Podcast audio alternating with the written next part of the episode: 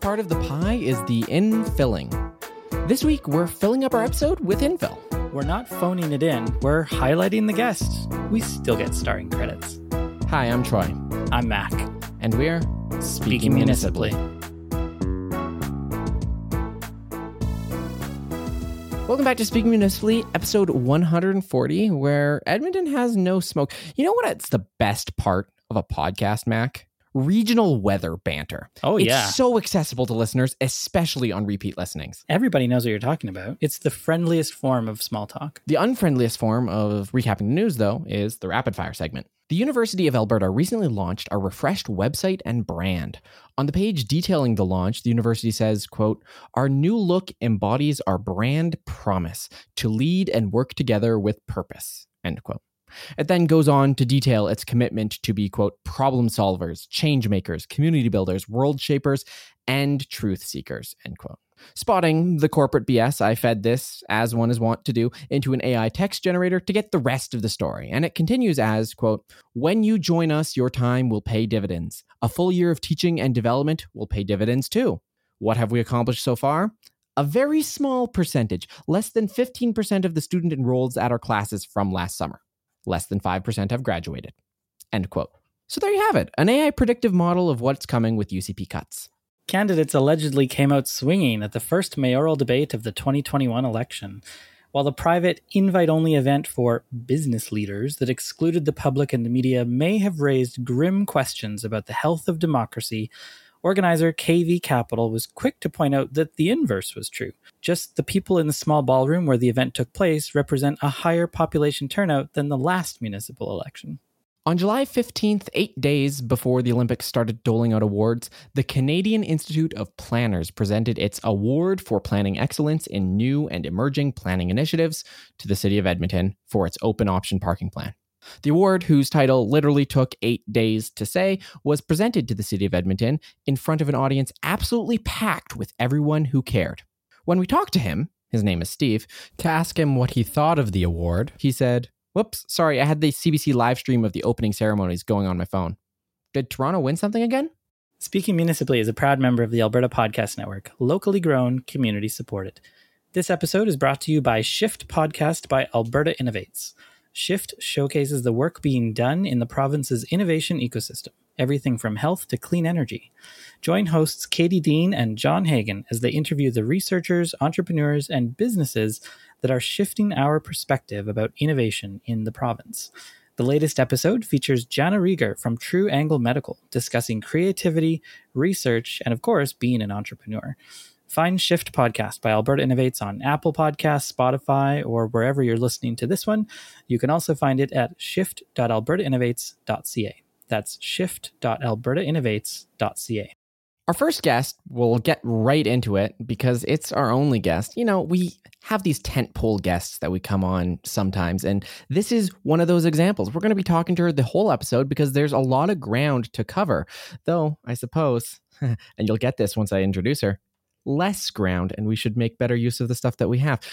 Our guest is Mariah Samji. She's the executive director of the Infill Development in Edmonton Association, more commonly known as IDEA, and she's here to talk to us all about Infill. Welcome to the show, Mariah.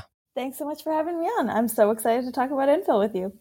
Uh, who who wouldn't be excited to talk about Infill? You talk about infill all day at work, and now you've come to talk to us about it, so we appreciate it. You know, I actually feel that with our guests sometimes, and I wonder if you get this too, Mariah. Is like I'm a software developer, but when it hits four o'clock and I'm done work for the day, I'm not writing code. I'm like, I, I did my nine to five. I'm I'm done there. But I mean, we have guests on like you who are here at 7:30 talking about infill. Do you ever get tired of just like living and breathing this one thing? Unfortunately for my husband, I do not. and all of my poor friends that have to hear about fire hydrants and tree protection and everything in between. Yeah, I do kind of live and breathe infill. So I'm sure we'll get into all of that, but I think the best place to start is just tell us a bit about yourself and what is IDEA? What is this organization? What does it do? I've been with the organization for the past four years as the executive director. IDEA is actually eight years old. It was started up by a group of developers, architects, and community members that saw that development patterns were changing within the city of Edmonton, uh, and there needed to be a cohesive voice for the city of Edmonton to kind of lean on as they made changes to the zoning bylaw, to policies and practices, uh, and help the community navigate all these changes in the industry navigate all these changes. So it started off very grassroots. We're, we're still kind of grassroots. And it was a place for people to come together, share ideas, and really talk to people about what infill looks and feels like as our city grows.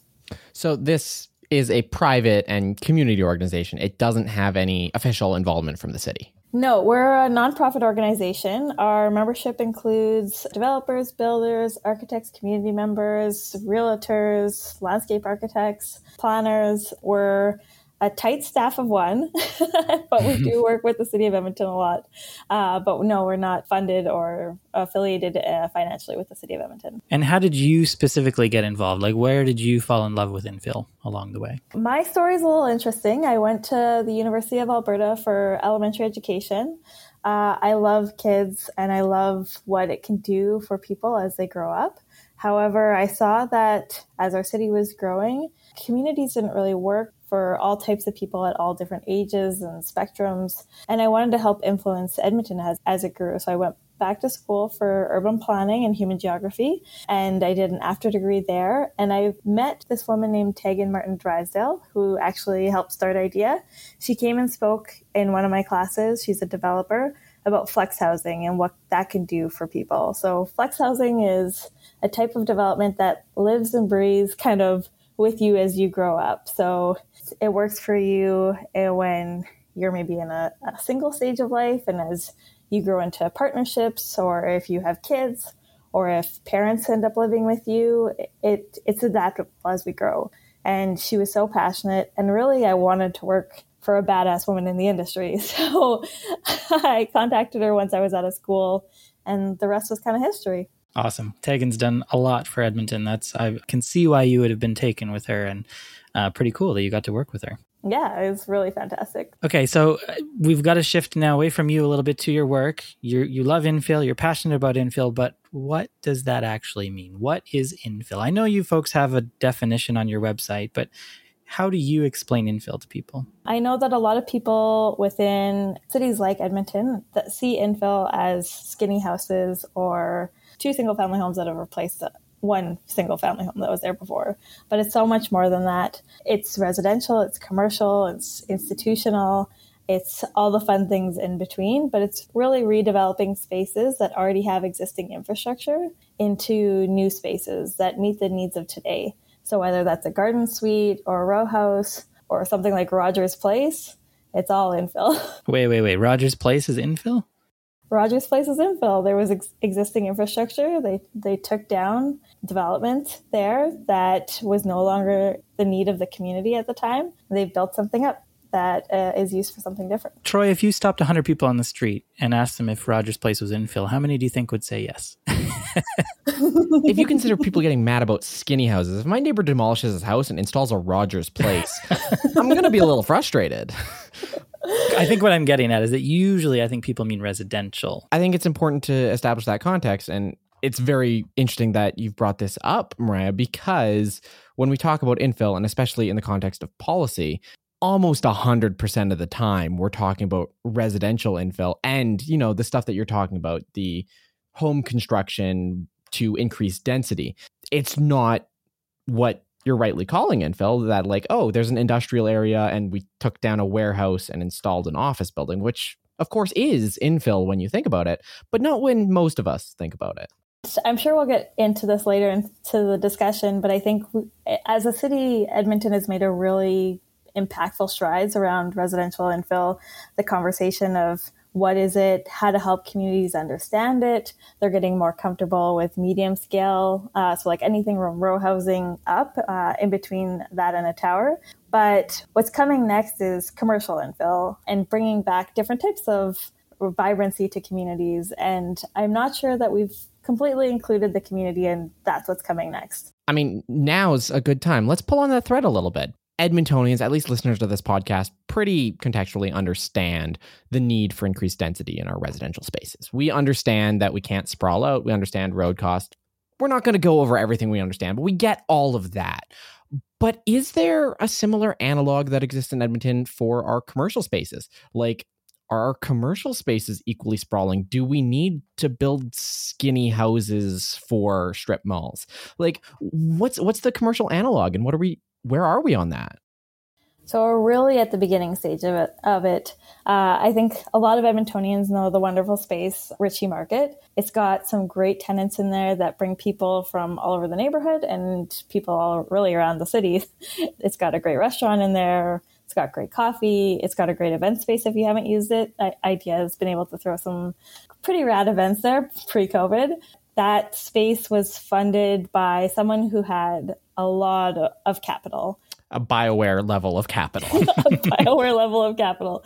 Um, and if if you know the story, you know that like because there was a Bioware level of capital, that development was possible. But that's not possible in a lot of neighborhoods because it's just so expensive. It's really hard to get investors, and it's really hard to upgrade the infrastructure capital wise for that type of development if you're wanting it at such a neighborhood uh, scale. But if we start to redevelop some of our wonderful strip, strip malls into really funky spaces and give builders and developers and tenants more of an agency to bring back that beautiful space that something like Ritchie Market has created, you will start to see these mature neighborhoods fill up again. Uh, something that I recently learned from the Catholic school system is that they've seen families return to Ritchie because of that neighborhood draw, because of that uh, specific commercial building. But other neighborhoods aren't seeing that because they don't have those amenities. So, what I'm hearing is that this commercial infill, in a lot of ways, is geared toward supporting residential infill and, and supporting the growth of residential neighborhoods in existing areas. Is that fair to say? Yeah, it's all kind of an ecosystem. So residential needs commercial, commercial needs residential, and they both need better transportation options. okay, that's really interesting. Just before we move away from definitions, you've already expanded our horizons a little bit in thinking about commercial, but I wanted to ask you about Blatchford and the exhibition lands, which the city of Edmonton likes to talk about as the biggest and second biggest infill opportunities in Edmonton. And I, I want to get your take on that because to me, those I understand they meet the definition. They're they're within you know existing part of our city. We're going to do something new with them. But to me, they have a lot more in common with greenfield development, and the kinds of infill that seem to come up at council all the time is not whole planned communities or or neighborhoods. But I suppose strictly speaking, that is infill as well. So that is infill as well because the, the existing infrastructure uh, is there. There definitely does need to be some revamping of that infrastructure and revamping of the the road networks for those areas to be successful. But within IDEA, we're helping to move those neighborhoods forward to make sure that they get the attention that they need to be successful. Because if if we don't give them attention, they'll sit the way they are, um, which I don't think our city wants. It sounds like there'd be very different needs though for the developers you're working with there versus you know maybe an individual developer who's doing something in a neighborhood with a skinny home. Is that challenging to try to bridge that gap? Like they almost seem like they wouldn't have anything in common. We talked a little bit about Tegan before, but she's, uh, you may know that she's one of the developers building in Blatchford, and she's been able to take her infill knowledge of building other types of developments within Edmonton and apply it to Blatchford. Um, so the last time I spoke to her, and you should definitely have her on to speak more about it. There's great lessons learned about what we can do within Blatchford and bring that to other neighborhoods to have them be successful. As we grow our city and as as cities grow around the world, we're going to need to be more conscious of how we build our building practices to be more uh, environmentally sustainable because, you know, we can't continue warming. Well, we can, but it won't be pleasant. Yes. I think we've been feeling those effects recently. you mentioned the uh, Blatchford development and how we're developing in there, how we're developing in the exhibition lands, and how developers interact with there. I know Councillor Michael Walters and to an extent mayoral candidate Oshry have talked about this in the past, where they've argued that the city shouldn't be developing on these lands and the city should have just sold the land and had private developers develop on it. From IDEA's perspective, I know you represent both developers and community interests. What's the take on that? Is there a better or worse way of doing that? What are the downsides of each of these? Well, I think both have their positive and negatives, but what's really important is the city does need to be involved in different capacities because they're such important projects for our city as we grow, uh, and because they're innovative. They're looking to do something that we haven't done in any mature neighborhood and we haven't done any greenfield neighborhood. So for us to be coordinated with EPCOR to the level of detail that we will need to be, the city needs to be involved. For us to push forward the agenda on climate resilient buildings and energy efficient neighborhoods, uh, and electrifying our grids, we, we, need the city involved. So whether they play the role the, as the developer or play the role to help create financial incentives or play the role of mediating between the two to have the outcomes that we need, it's a it's a big role they play. Okay. So let's talk about the city's role because I think the biggest role the city has in terms of infill, at least in recent memory, is the development of the city plan and, you know, our infill roadmap. Where are we right now? Because, you know, when I think about Edmonton's infill success rate, I think of aspirational infill plans and woefully failing to meet them. Are we doing better these days? We are. And uh, I think one thing that we've seen over COVID is infill has stayed strong throughout the whole time.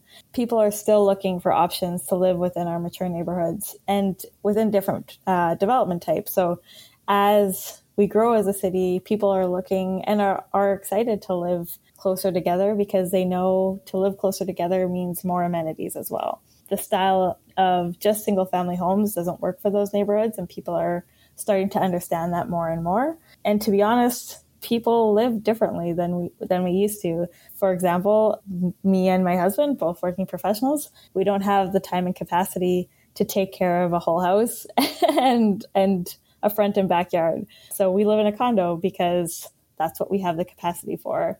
People are looking for those options within mature neighborhoods.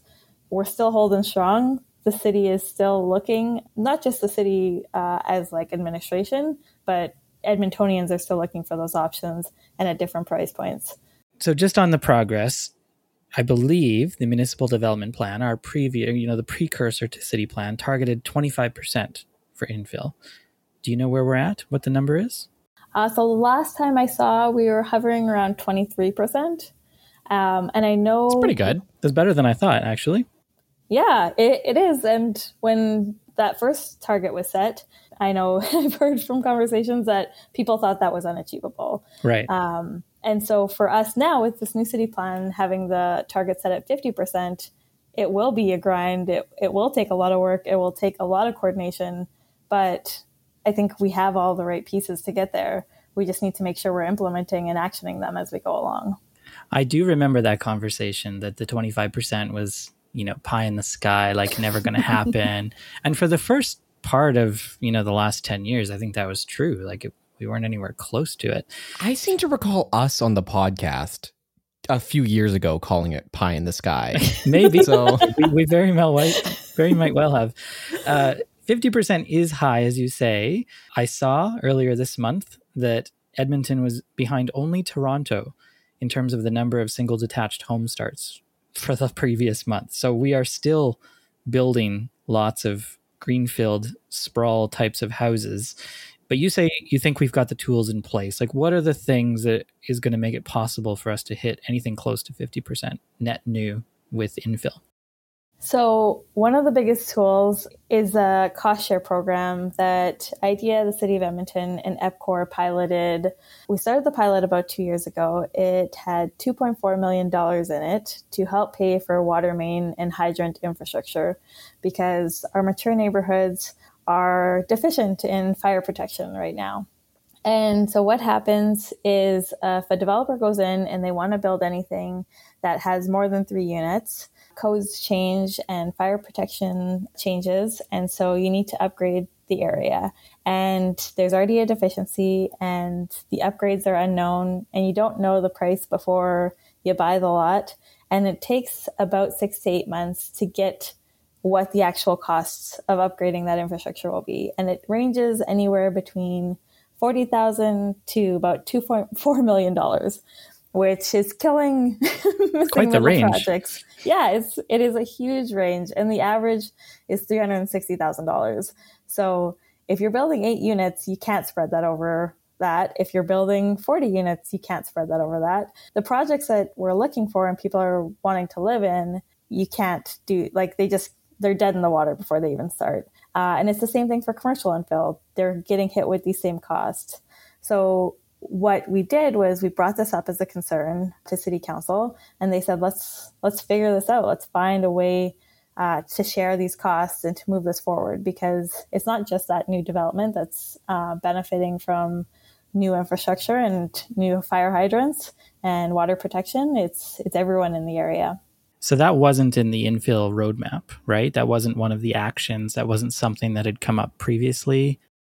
So we saw this uh, starting uh, to come up before the infill roadmap 2.0 was finalized. Um, so it wasn't in the first iteration of the infill roadmap, but Action 16, develop an infrastructure cost sharing system, was in the second iteration of. And that's what roadmap. this is about. Okay. So where I was going with that question is, I'm concerned and I want to know if I should be because I've heard that the infill roadmap 2.0 is the final version. It is now going to be retired, and that the work of the infill roadmap will be sustained through city plan. But city plan doesn't say a whole heck of a lot about infill. I think it only mentions the word like 26 times in the whole document, and half of those are just repeated things. Uh, don't we need a more concrete plan to take this forward? So it does exist within city plan, but it more fully exists within things like growth management framework, district planning, zoning bylaw renewal. And I do think we need to have a bit of a infill roadmap on commercial. Okay. So I don't think we're we should be fully done with our roadmaps um, because as as you know change is hard no matter who's going through that change but as a city we'll be going through that change together so we need to lay out what does it mean what will it look like? How can we go through the hurdles together? Because there'll be goods and bads with, with new development, and we need to be upfront with the community and with industry as those changes happen. So let's talk about some of the tools that we have to actually increase our infill because you know we're we're talking in the abstract right now. We want 50% of infill.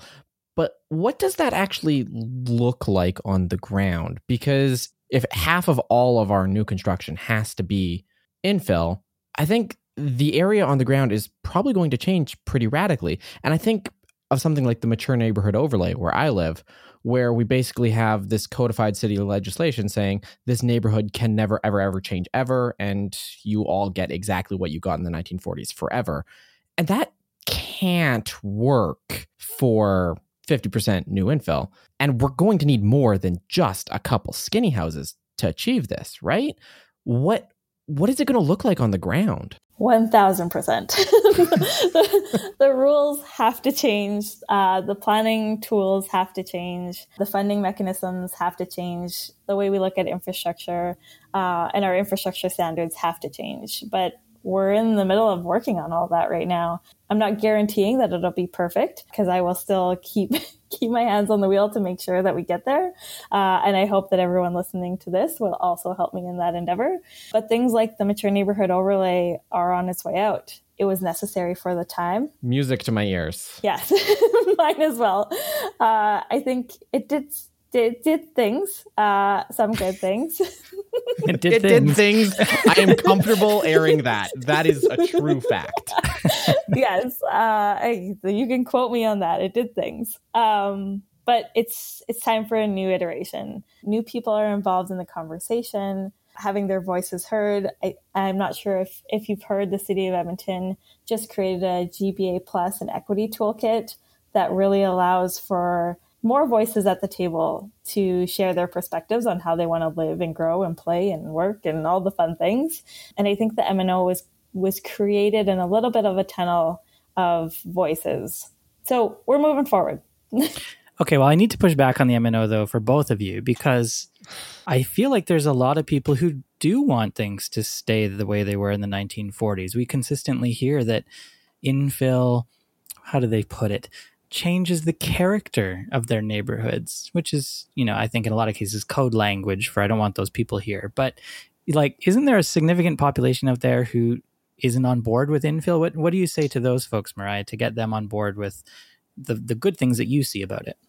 To those people that have helped create the neighborhoods that people are drawn to, I I thank them. I first thank them for what they've done. The neighborhood wouldn't look the way it does without them the trees wouldn't be kept as well as they have without them. The people and, and things like the trees make beautiful neighborhoods and the, the amenities make beautiful neighborhoods. People move to communities because the school system's great or uh, the ice cream is really great uh, or the trees are beautiful, but they don't just move there because the tract housing in the area was great. And the way we live is different. The way families look are different and the way people want to to live are different. And so it it's not an attack on on the way things were. It's the fact that as time grows, we take lessons learned from them. We respect that that's what is part of our heritage and history. But as we grow, we need to also be appreciative of the fact that they'll need places to live in their community. And I want to make sure that they don't get pushed out because they can no longer take care of a single family home. And I want to make sure that other people can appreciate their neighborhood too at a price point that they can actually access. Because a lot of those homes, a lot of people can't access them because of the price point. Did you notice how Mac phrased something that was going to make me very, very mad as a question to you so that I couldn't. Uh, very, You're very not the sly. interviewee, Troy. so let's uh, continue the trend of editorializing via questions to you. Um, one of the problems, and you alluded to this with affordability, is the infill that we typically see when we think about infill are basically two classes. You have the Stantec Tower esque sky high towers downtown that are unaffordable for a very specific reason because they're typically luxury condos, or you have you know skinny homes in a mature neighborhood where they tear down a $400,000 house and build two $800,000 houses. Both very unaffordable. And the affordable stuff has been relegated to this nodes and corridors plan where only on the street gutters where people don't want to live that's where you can build with any reasonable density. You know we've ghettoized the concept of infill if i was to editorialize. Do you see that as something that has to change before we can address any material infill progress if we come out of zoning bylaw renewal, district planning, and growth management framework, and we're only allowing very gentle density on nodes and corridors, we have failed as a city. We will not create sustainable communities. We will not create successful businesses within communities. We will not bring kids back into our mature schools. It will have been for nothing. So if that's where we end up, you can rally the troops and get me out of my job because I won't have done my job well. But it it doesn't mean we haven't started tackling that issues. So, for example, garden suites are allowed in a lot more places than they were three years ago. Secondary suites, the same thing. Those are small steps that were big at the time that shouldn't have been as big as they were, but they were. Parking is the same thing. We're the first city that to remove on on-site parking requirements, which is great because it was a huge barrier to both residential and commercial infill. But if we don't push forward on bigger, bolder moves, then this will have been for nothing. Let's transition a little bit and let's add some continuity with last week because last week we had Dustin Bajer on who he talked about trees, all about trees and, you know, why trees are important. And trees have been a piece of discussion that has come up pretty recently. And Mac and I both noticed that when there was a discussion about city protection of boulevard trees, IDEA spoke against that. And you've spoke about trees being valuable to the neighborhood on this episode. So can you add some context to that opposition to the boulevard tree protection bylaw and where that came from and what we should be doing to protect our trees? Of course. I think we spoke in opposition because often they ask you if you're speaking in favor or opposition, and there was changes that we wanted made. So it's not that we don't want a tree bylaw. IDEA and I think a lot of people within the development industry want an, a level playing field. uh, to make sure that we do protect our trees because they are a beautiful part of our city uh, and there's multiple benefits to them. We have been working with the city of Edmonton since 2017 to try and help shape the zoning or to help shape a tree protection bylaw. We've talked to them about different materials that they could use. Uh, we've put on uh, the majority of the education sessions with them so that more people within the industry could know about best practices. IDEA has an education course in partnership with the City of Edmonton. Uh, it's a five day course, and the fourth day is all about construction practices. And we actually have the forestry team come out and talk all about how to do it and how to do it properly. And we're looking to work with them to create more sustainable ways to do it because right now they have the snow fencing, which is the preferred way, and it's not very sustainable. Uh, there's other ways that we can do tree protection that's highly visible, that's also recyclable and reusable. Uh, but what was being proposed at that time was a mechanism that was kind of like the MNO. It was a blanket type policy with high permitting costs, with a lot of unknowns and a lot of questions still, uh, which was just really frustrating after working with them since 2017. But I think we're getting to the place, and I, we're coming back in August, that developers will pay to protect the trees, and the city will pay for the administration to help process the, the permits and enforce the bylaw. And we would really like to see that those who are not playing within the rules after uh, education is done, that those fines are more substantial because we want to deter the bad actors as much as everyone else does. That's reassuring. We have to dig into that concept of bad actors because that I am sure you know is the plague of the infill discussion. What about that bad infill contractor? What about that person who cracked my foundation? Uh, what about that person who graded improperly and now you know my property's flooded and the contractor went bankrupt so i have no one to sue or what about that big pit where the mezzo was supposed to be? That's an example. I have to assume the development industry does not want more regulation, more arduous burden up front in terms of guarantees and other costs associated with development because it's already hard to develop. But on the other hand, the mezzo.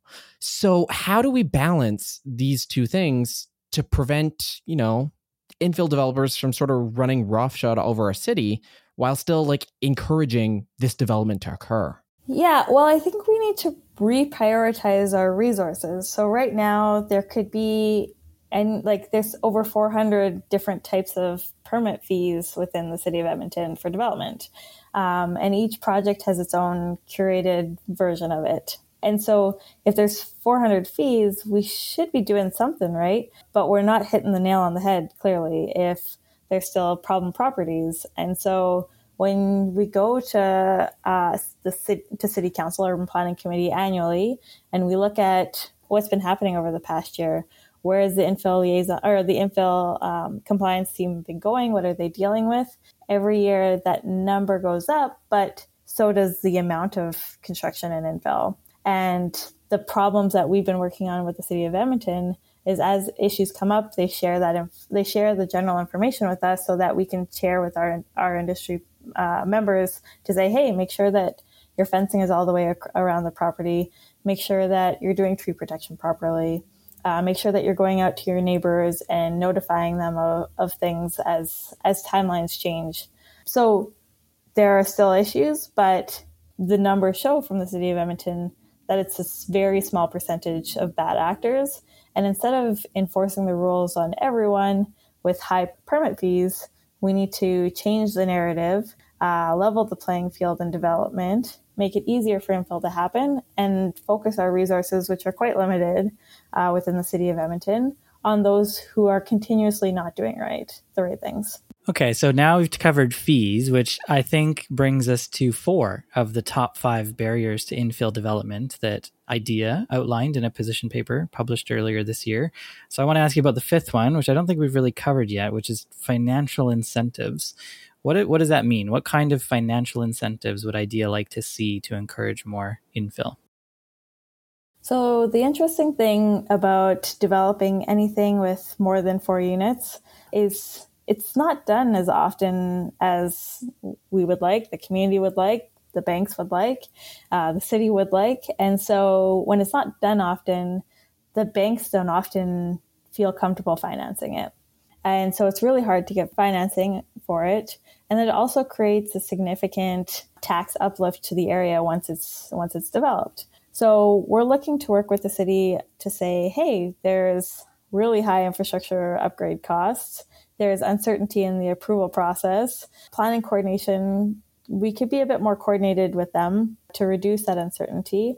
And we could look at how we take in property taxes during that time of development and redirect those resources because you're going to get a significant property uplift after, but while we're building it, developers are often carrying the costs for not only the land, but uh, the interest costs, and then paying property taxes to the city. There's a lot of outflow of financials before uh, you get either homeowners or tenants in at the end. So it could be two years, four years, uh, or plus before you see any inflow of cash. So is this kind of like a CRL for infill? We think there's going to be future tax uplift, so let's loan it out to those developers in the in the short term so that we can see that and realize that.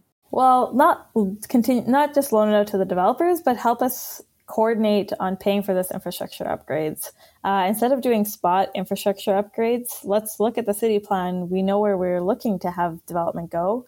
Let's coordinate that together beforehand so that we're not building, uh, going into a neighborhood 15 times and upgrading their pipes. We're doing it along some major areas once or twice.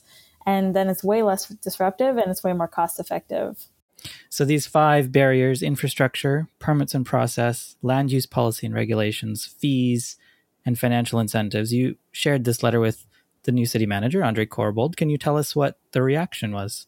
So he has been really fantastic to work with. We are working with multiple different teams within the city of Edmonton and with EPCOR to took action out these items. So uh, it's necessary to move infill forward. They see it as necessary as well. They understand that the city plan can't get implemented without uh, working on these different barriers. Um, and so we've been really we've been really grateful. I think is the right word to work with them uh, to help move the infill conversation forward. So I think, and we're getting close to that time.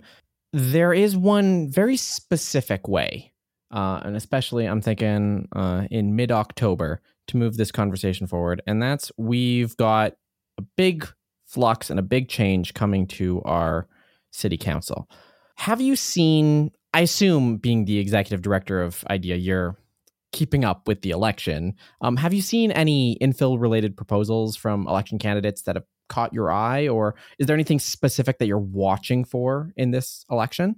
Yes. Um, well, I, am sure every candidate, if you go to their website, and, and I have gone to all their websites, uh, they talk about being more fiscally responsible and and helping move the city forward and creating partnerships and helping us get out of this pandemic.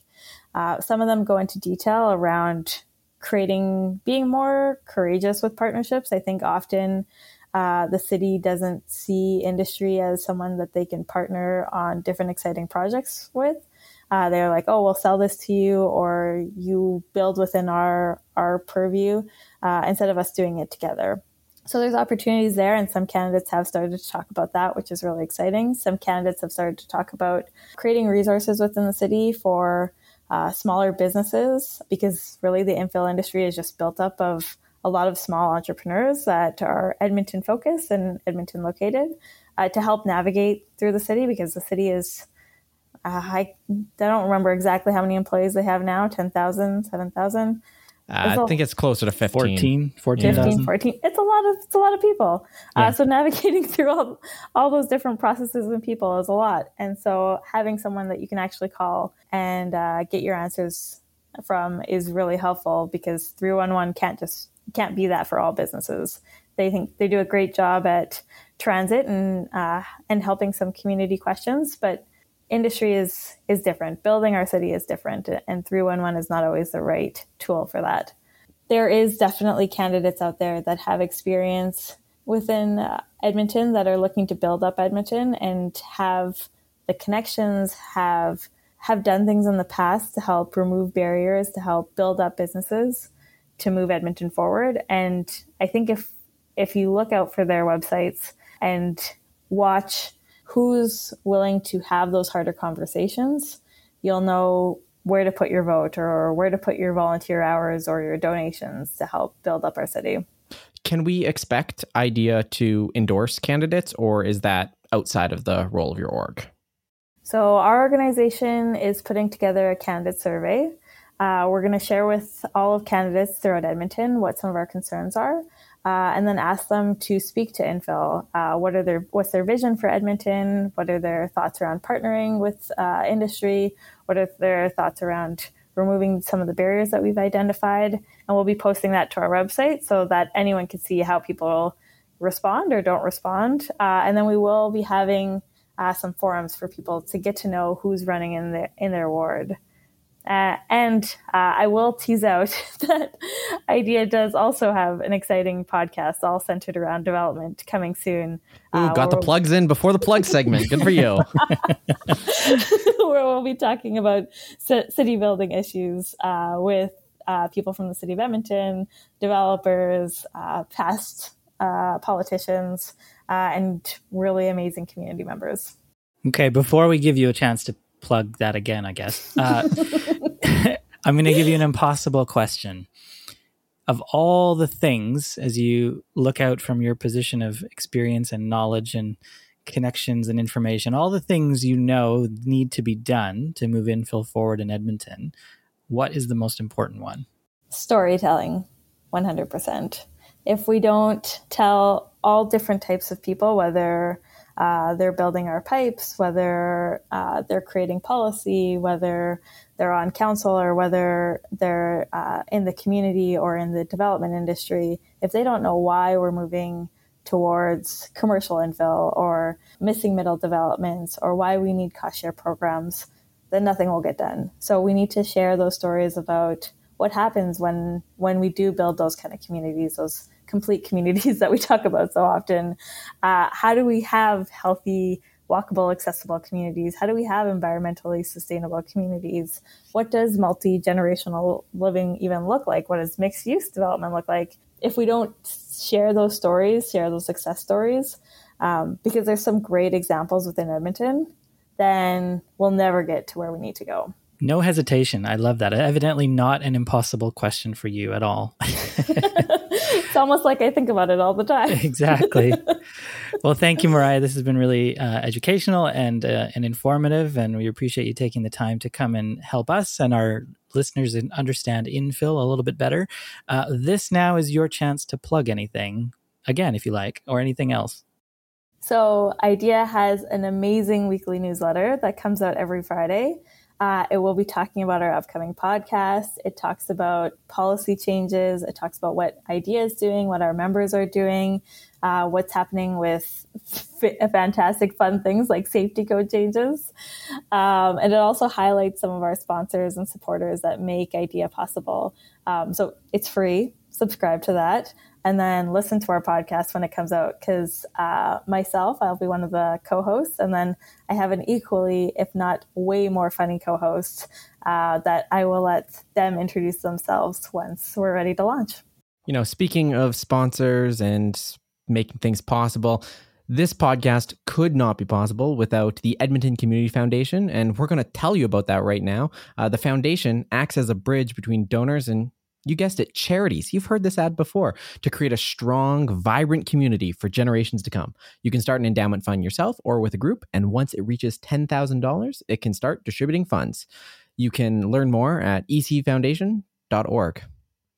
Mariah, it's been so great having you on the podcast. Um, we went a little bit long, but normally when we go a bit long, I go in the edit bay and I just chop it down. You know, there's like, eh, this question was trash. We're gonna chop it down. this one, by this point, we're gonna basically be the raw audio. It was a really fascinating conversation, and I mean, it started with you just like blowing our minds with, nah, Rogers Place is infill. So only only uphill from there. So it was a pleasure having you, and you're welcome back anytime. Thanks so much. I would welcome the opportunity to come back. Until next week, I'm Troy. I'm Mack.